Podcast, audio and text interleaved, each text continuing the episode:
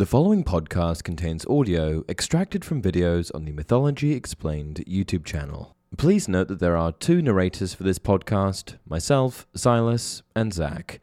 Please enjoy. To tell the story of Buri is to tell of how the universe came to be in Norse mythology. In this, he plays but a small part, though one of paramount importance, to be sure.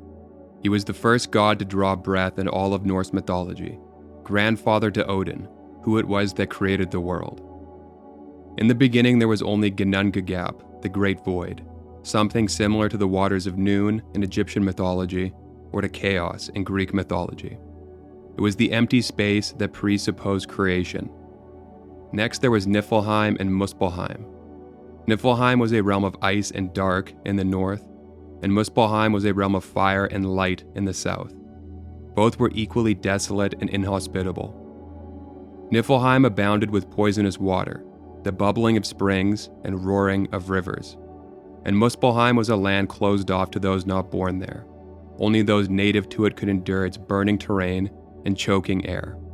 Surtur, the Black One, ruled over Muspelheim.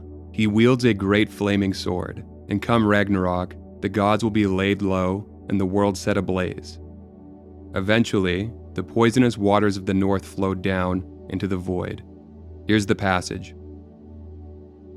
High replied, When those rivers, which are called Elivagar, storm waves, came so far from their source, the poisonous flow hardened like a slag of cinders running from a furnace and became ice. When this ice began to solidify and no longer ran, poisonous drops spewed out and froze into ice rime, or frost.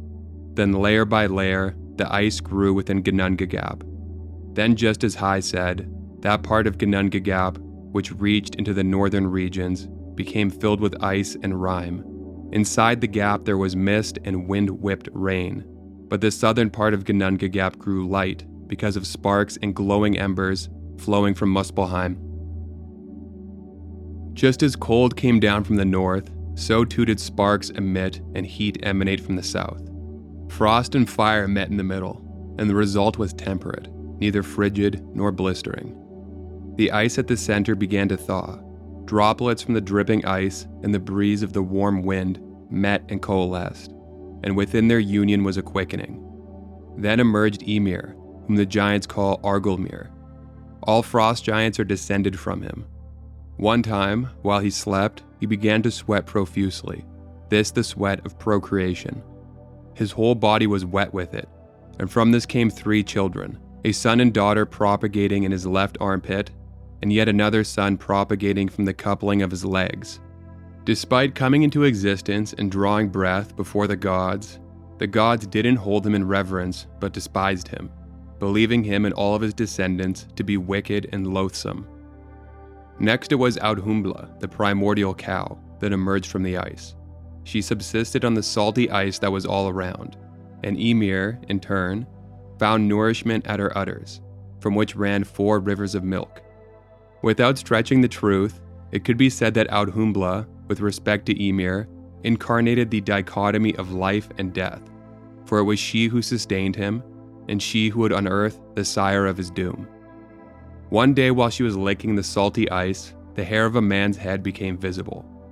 A few days later, the man was entirely unearthed, thawed free. This man was Buri, and he was mighty to behold, a man who made other men look but children beside him.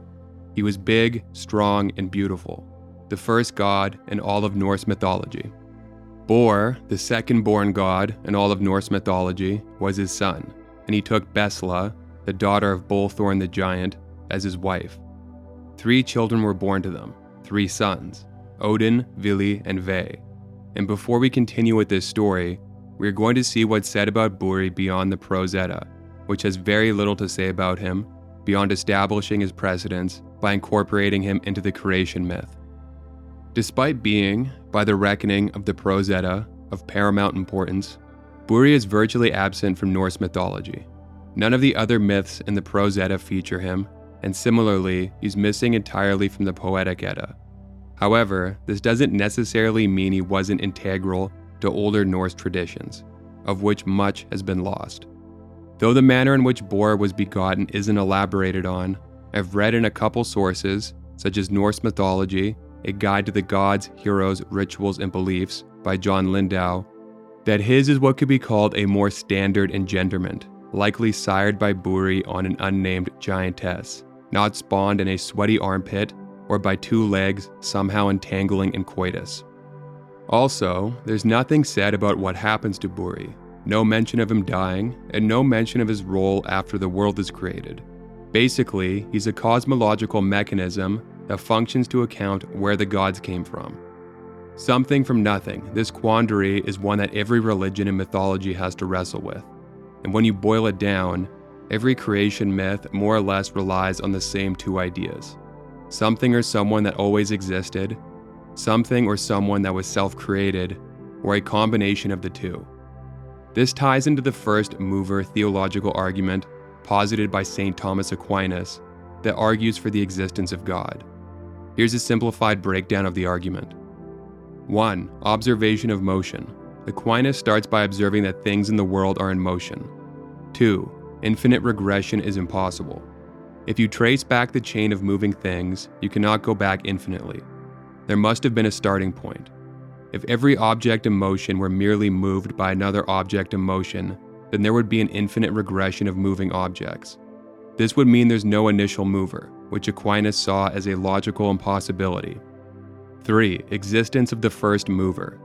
Since infinite regression is impossible, there must be a first mover that set everything else in motion, but was not itself set in motion by anything else. 4. The first mover is God. Aquinas identified this unmoved mover, or first mover, as God. This argument builds on the work of the ancient Greek philosopher Aristotle, who also discussed the idea of a prime mover or unmoved mover in the context of motion and causality. However, while Aristotle's own theorizing serves a more general cosmological role, Aquinas specifically identifies the first mover with God and Christianity. Now, back to the Norse creation myth. Norse gods often took giantesses as their consorts, but this didn't stop them from generally viewing giant kind as repugnant. This dynamic paralleled that of the Vikings and the lands they raided. Just as Vikings killed men and took women as prisoners, so did the Norse gods kill giants and breed with or marry giantesses. I have no idea what the correlation causation here is, but the two are virtually the same. Anyway, Ymir was certainly no giantess, so Odin and his two brothers teamed up and attacked him.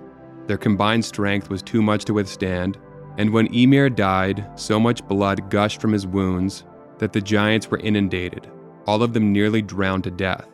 Only Bergelmir and his family survived, managing this by taking a page out of Noah's book.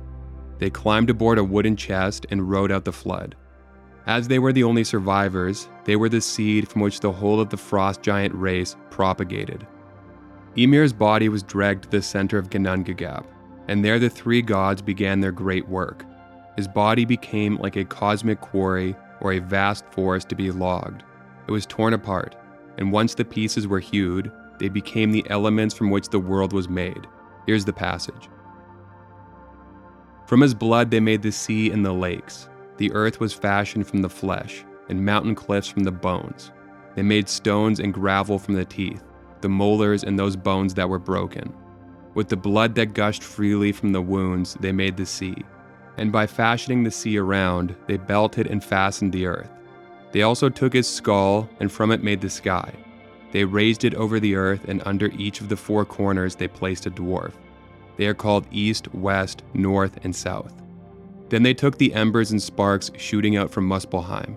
These they placed in the middle of the sky to light up heaven and earth. The earth was a flat disk surrounded by the ocean. The wild and rugged lands along the coast were given to the giants.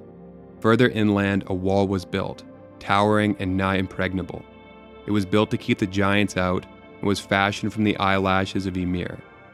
Within was Midgard, Middle Earth, the realm of humanity, though humans did not yet exist.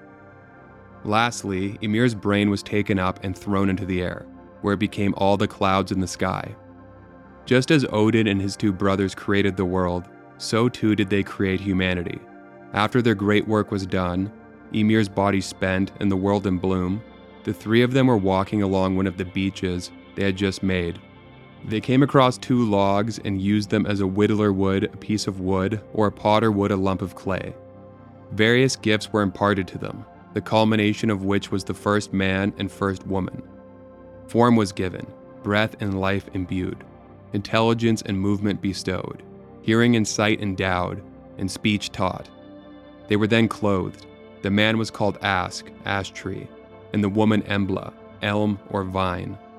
Midgard was given to them as their home, and from them the entire human race is descended. And that's it for this video. If you enjoy the content, please like and subscribe. Thanks for watching.